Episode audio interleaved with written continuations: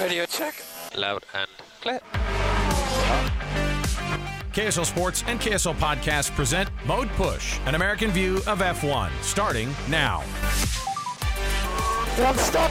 This is what you get with this. F- Honestly, I'm gutted. I'm absolutely gutted. I enjoyed this so much. Thank you. Thank you.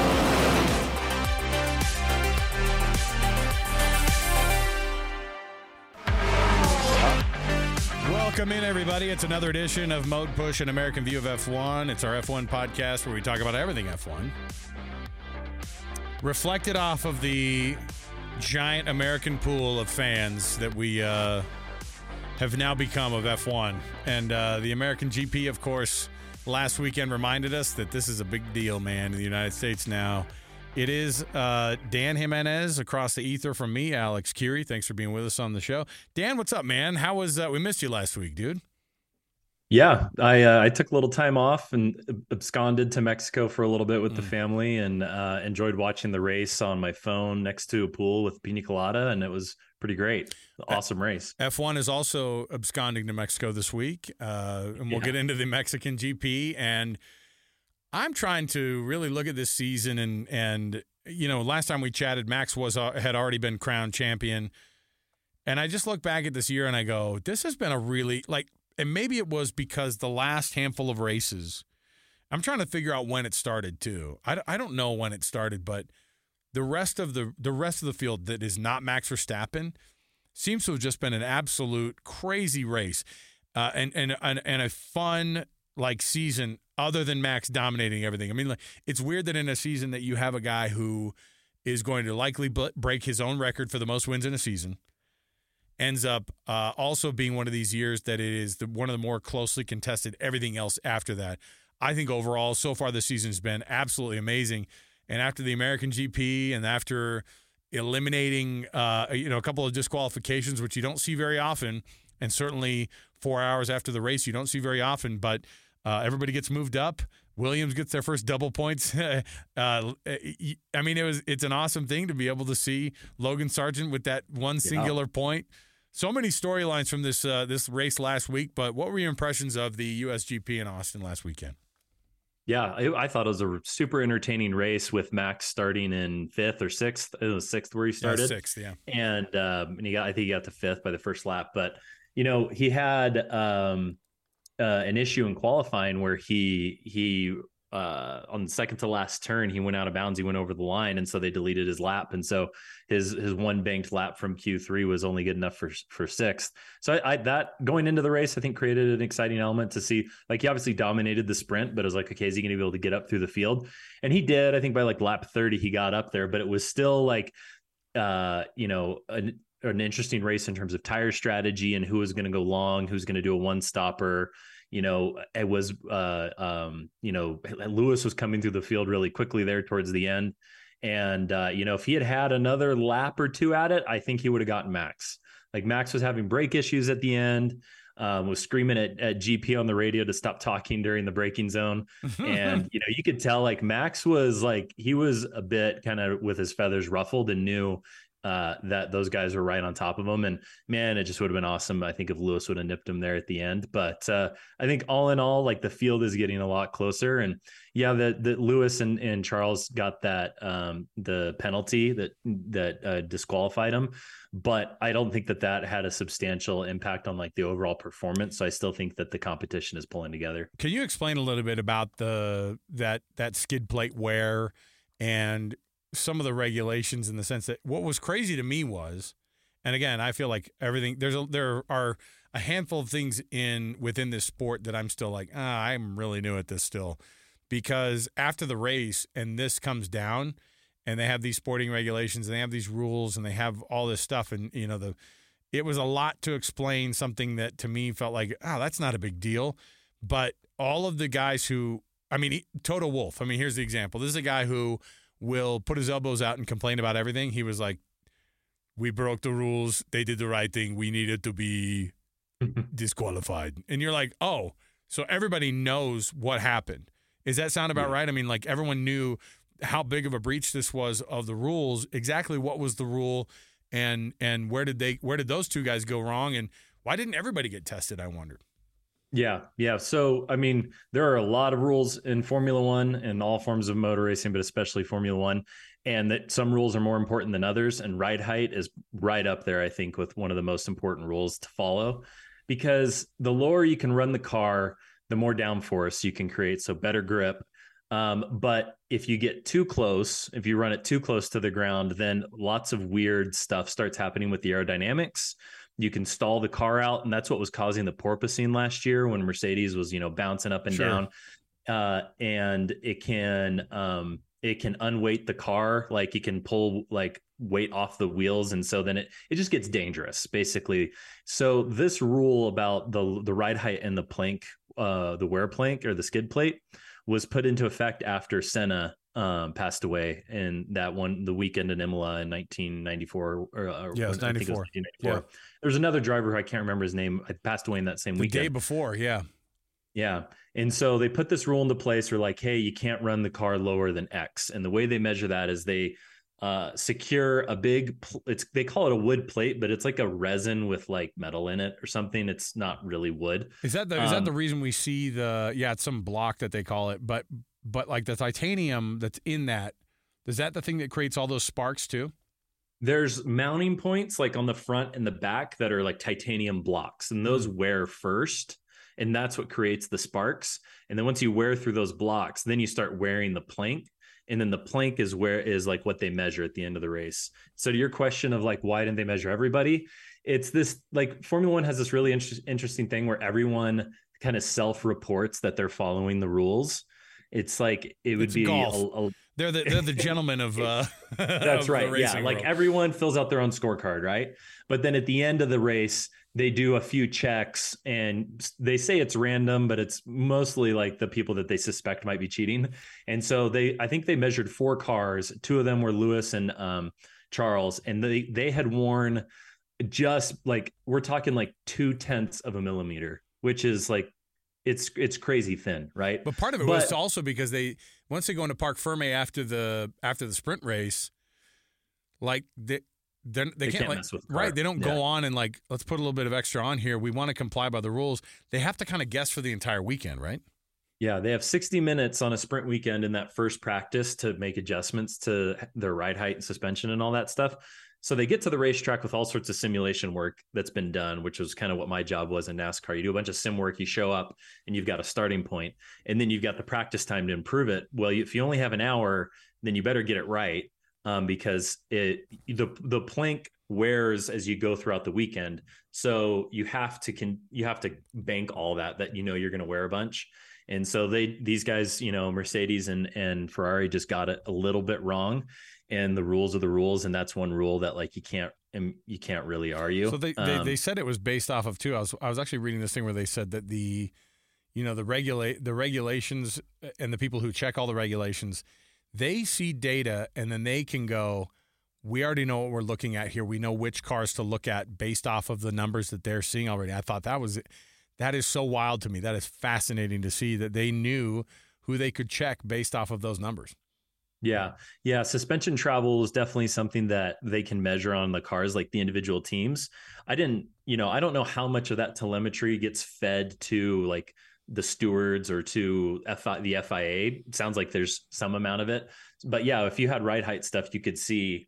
Um, I mean, not only in the data, but visually, I've seen photos that people have been posting on Twitter um, of like the the Mercedes, the the Ferrari, and then the Max's Red Bull going through the same set of corners and you can see the difference visually hmm. with the naked eye how much higher max max's car was uh, than those guys. And um, you know it could have been just something as simple as like hitting the rumble strips too hard here or there. Like it, it's it uh you know is, is is a really like um sensitive thing. Back in when we went to spa there was when max was leading GP got his the race engineer kept telling Max to like quote unquote use his head going through the uh the big Eau Rouge, the big uphill corner. Yeah. And the what I read was um, that basically using his head was like, hey, you need to lift going through that point, or else if you go through too fast, you're going to wear your plank too much, and then we're going to get penalized. Interesting. So Um, he was kind of saying, telling Max to slow down at that point without really saying why over the radio.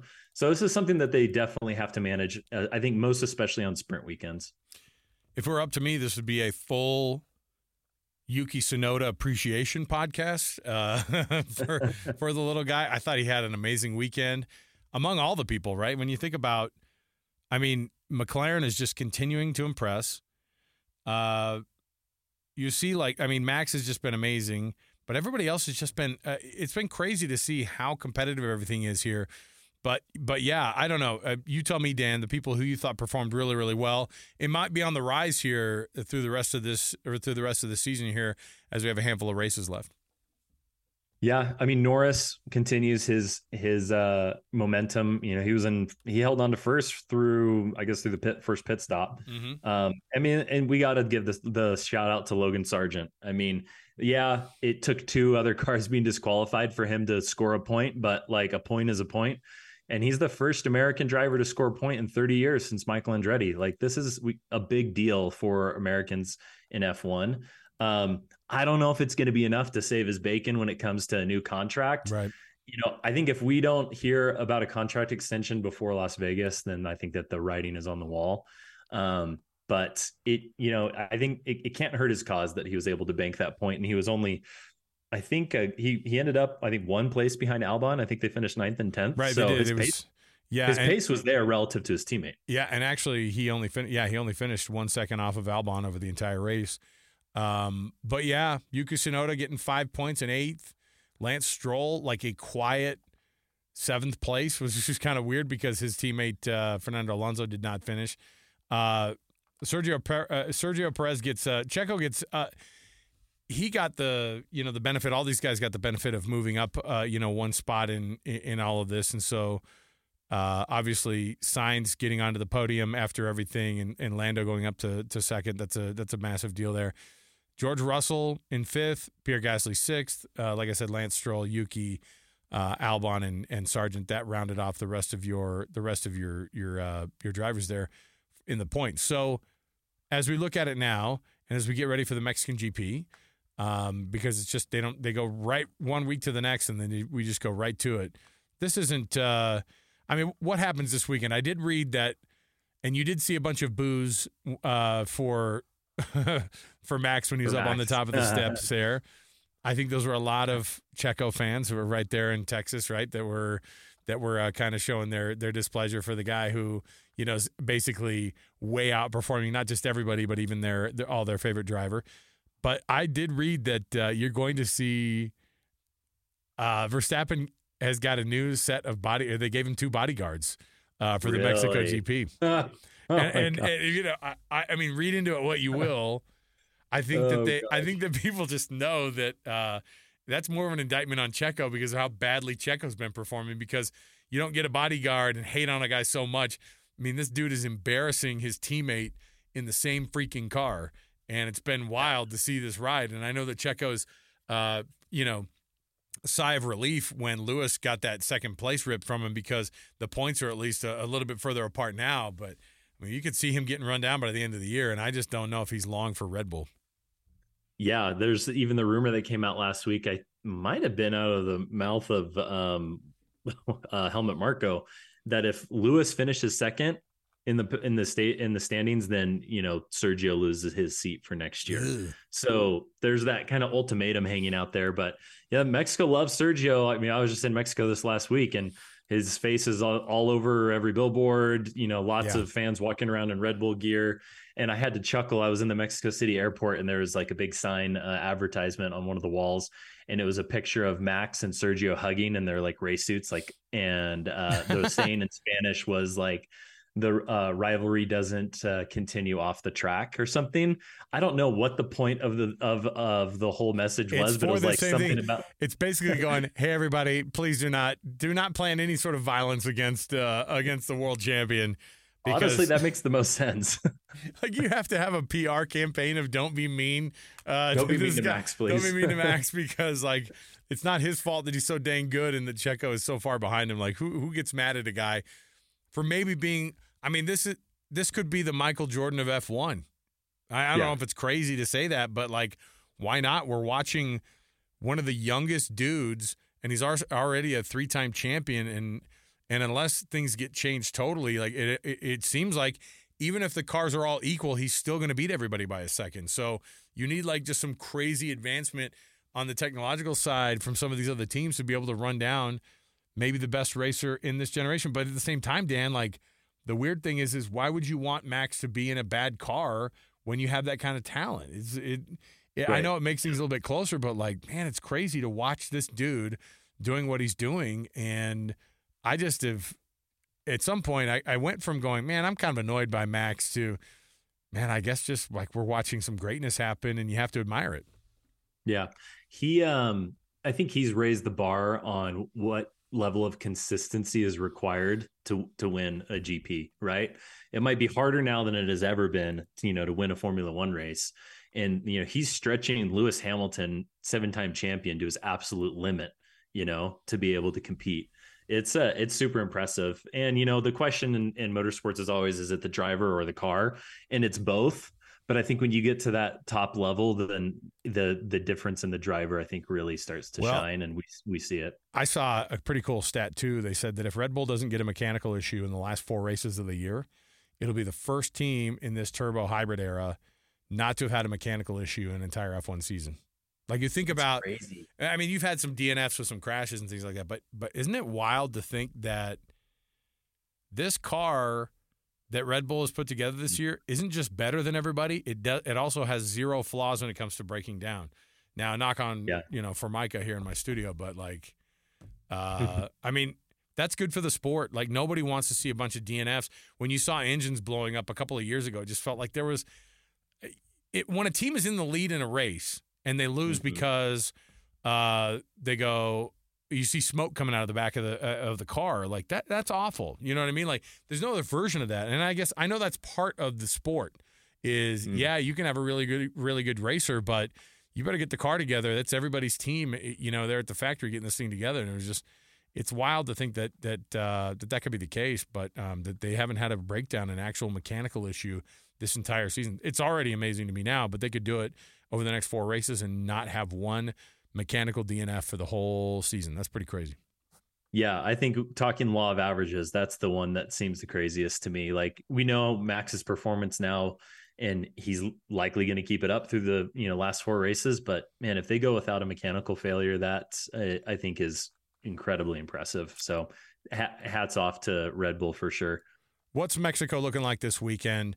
What type of a track is this? Uh, because Max is a guy that there doesn't seem like there's any track that's a disadvantage for him. But with all these other teams that are making these strides, people bringing their kind of their last updates and and seeing some of the fruits of those things. What are we seeing this weekend in Mexico? And what, who maybe makes a little bit more of a jump uh, based off of what we saw maybe in the USGP, or does that track totally differ from Mexico enough to not really matter? And and you could see some other people making a name for themselves this weekend. Yeah, Mexico is more of a low downforce or medium downforce track than Austin. Austin's very high downforce, but uh, Mexico's got, I think, the longest straight in all of F1. That front stretch is like, I think it's a mile long. It might be. I, I'll double check my numbers. The whole, the whole track is how many kilometers? Three, four point three kilometers. So um the super long uh front stretch super long drs section in in the first uh sector so I think that that then plays into. Um, I mean, Red Bull's good everywhere, but I think uh, Ferrari, McLaren, McLaren probably not as much. There, I think they do better at the high downforce stuff, but Ferrari and uh, and um, uh, probably Williams too. Williams is the other like notoriously really good at the at the low downforce stuff. So um, they they're also bringing a softer tire this year than last year, so that'll throw things off a little bit. You know, just of you kind of have to throw the notes out from previous years when you have softer tires. So um, hopefully that means we've got a bit more of um, kind of diversity on the uh, kind of pit strategy uh, side of things, tire strategy. So um, should be an, uh, an interesting race. I like Mexico, um, and I think whoever's got the fastest top speed will will win. It's cool because you have those grandstands right there at the start finish line, and and uh, they go through that crowd, and it just seems like it's a ton of. It seems like it's a giant party. Mexico already has a, a really really uh, amazing party atmosphere, and when you have you know, one of the top drivers in the sport, or at least you know one of the top drivers driving one of the top cars. I mean, you say what you will about Checo, but he is in that second position uh, in F1, and he's he's the only other person. Oh no, I guess it's not true now uh, because we had Carlos Sainz get a W, but uh, you know he had a couple wins under his belt. It seems like it was forever ago, and no one cares now about it, but but he does, and he's I mean obviously he's already the most important uh, race car driver out of Mexico ever, and so that's a big deal. Let's let's jump over to another American story here because we can't go a few minutes without talking more about ourselves, right? Uh, FIA President Mohammed Ben Sulayem, uh, is uh, apparently now getting pressure from F1 teams that may not want to partner with the Andretti portion of a new Andretti Cadillac or Andretti GM, uh, you know, uh, team effort that they're looking at. I'm not sure what is going on here, but if you're going to bring in an OEM, uh, you know, team from General Motors and have that Cadillac name on it, I guess you can kind of be picky about who the other partner is, but why not the name Andretti? What is going on?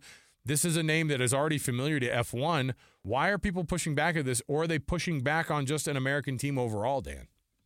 It, that is like the the big question. I, I'm racking my brain, and without more information, it, it's hard to not feel like it's just a protest against having an American team. Because you know, if they want to name their price, name their price. GM will pay it, right? But um, it's it's just really strange that now they're saying, "Hey, we'll you know, GM can come in, but we don't want it to be Andretti running the team side of Mhm. things." Right. Uh, and maybe they think like, you know, we let Haas in and Haas hasn't really done anything for us, you know? Um, so we're just going to have Haas 2.0 with Andretti. And like, just for everyone to kind of know like the background there, like Andretti's run a very successful IndyCar team for a long time, right? Like that's where Mario made his name was an IndyCar. Uh, Michael was a very successful IndyCar racer as well. And then he did a year, I think a season in F1 didn't go super great. Um, but like they have the prowess of any group existing racing team in America right now. You know, Andretti's up there. So they know what they're talking about. And Michael Andretti also said that they this week are going to be testing a 2023 spec car in a wind tunnel in Germany. Um, I think at a Toyota wind tunnel.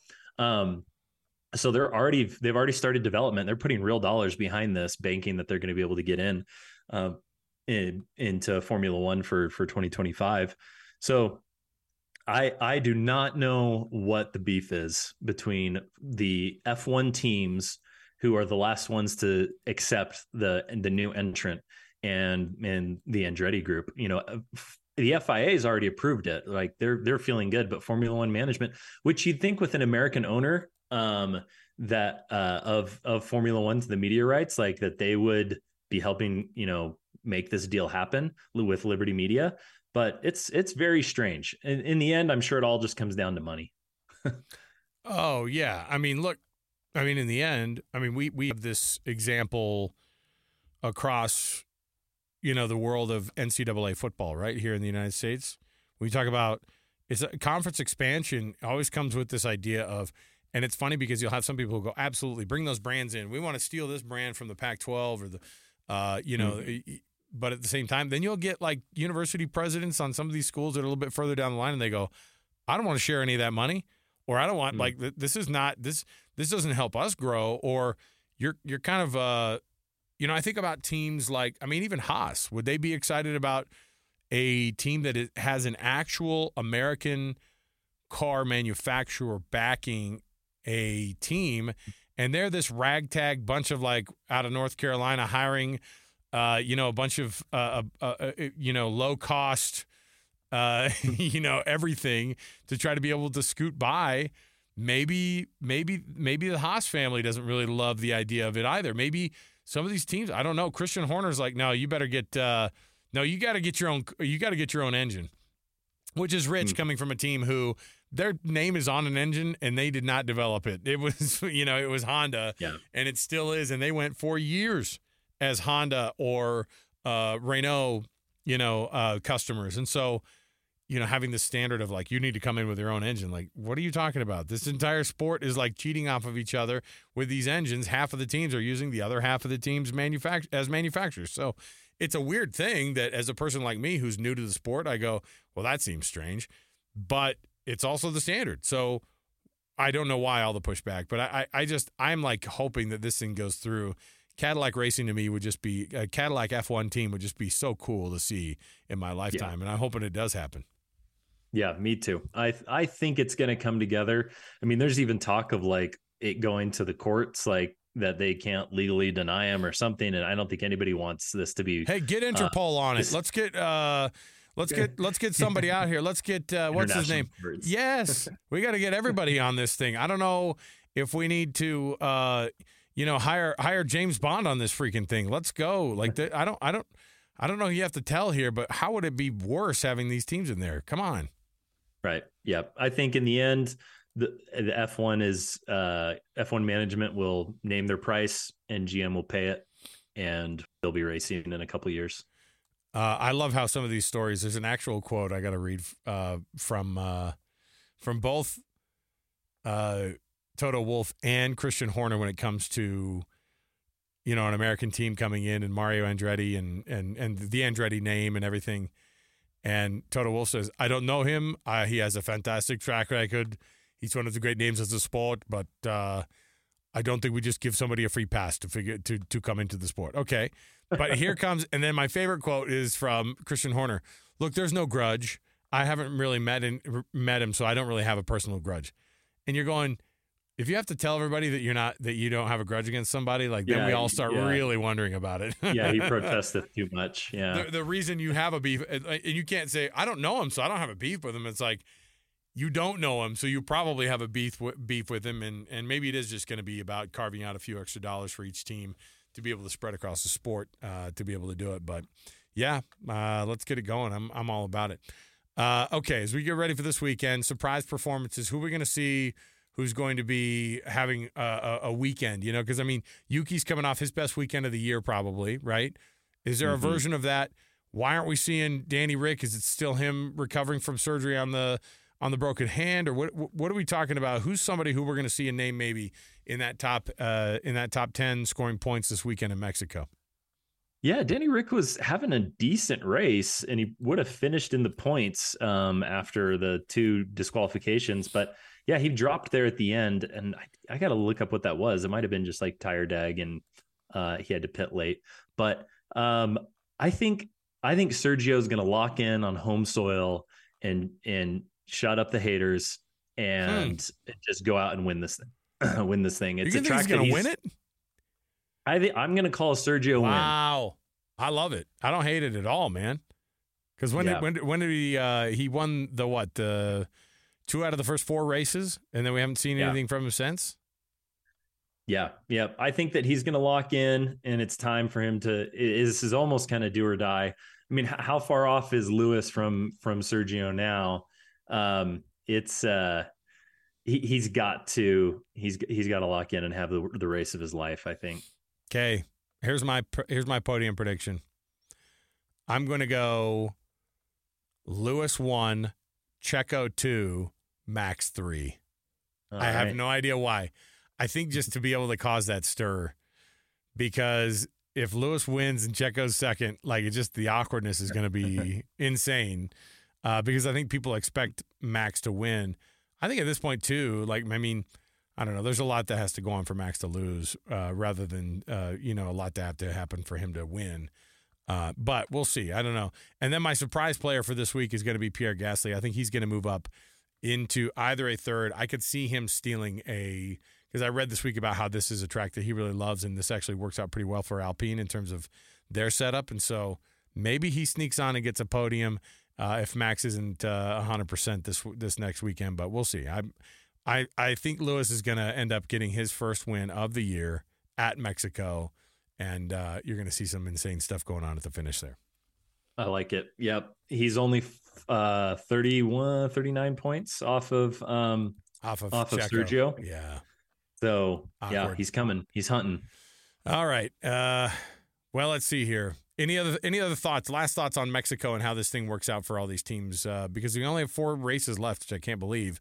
And then, of course, Las Vegas is coming up in uh, less than a month now. As we cross our fingers to see if we'll be able to be there as media members. Yeah. I've been surprised at how many teams continue to bring updates this late into the season. Last week, Aston Martin brought an entirely new floor, and they ran the new floor on Lance's car, and I think Alonso ran the old floor. And then, um, you know, smattering of other updates from other teams, and uh, you know, Red Bull has stopped bringing updates. And there was a question right. in the post race where they asked, like, "Hey, you know, it seems like the the gap is closing up. Is is it because Red Bull's already started development on next year's car? And, you know, Max was like deer in the headlights and Lewis and Lando just looked at each other and they're like, that's exactly what's happening. Is Red Bull's already working on next year's car and everyone's still trying to bring updates right now, which I'm, I'm surprised by, but that's probably why why the gap is closing up. So I think going into the last four races, if that trend continues, it might be pretty dead even by the end. Well, we're looking forward to it. Another race uh, this weekend, and we're going to give you the breakdown next week at this very time as well. Dan, thanks for breaking it down here for us, dude. You always bring the engineering side that I am always just scratching my head over, so I appreciate it, man. Thanks for always bringing those answers. Yeah, my pleasure. And let's let's really hope for the mariachi rendition of the F1 theme. Oh uh, before the race because that's the best rendition. How could they not bring it back? Everybody loved it so much last year. We got to do it. And then we'll play it next week when we come back to the oh, show as well. It's the best. There you go. Dan Jimenez, Alex Kirry, thanks for joining us right here. It is Mode Push. Download the podcast. Tell everybody else that you listen to a podcast about F1 and say, you got to listen to these guys because Dan's really smart. All right. We'll be back again next week, everybody. See you then.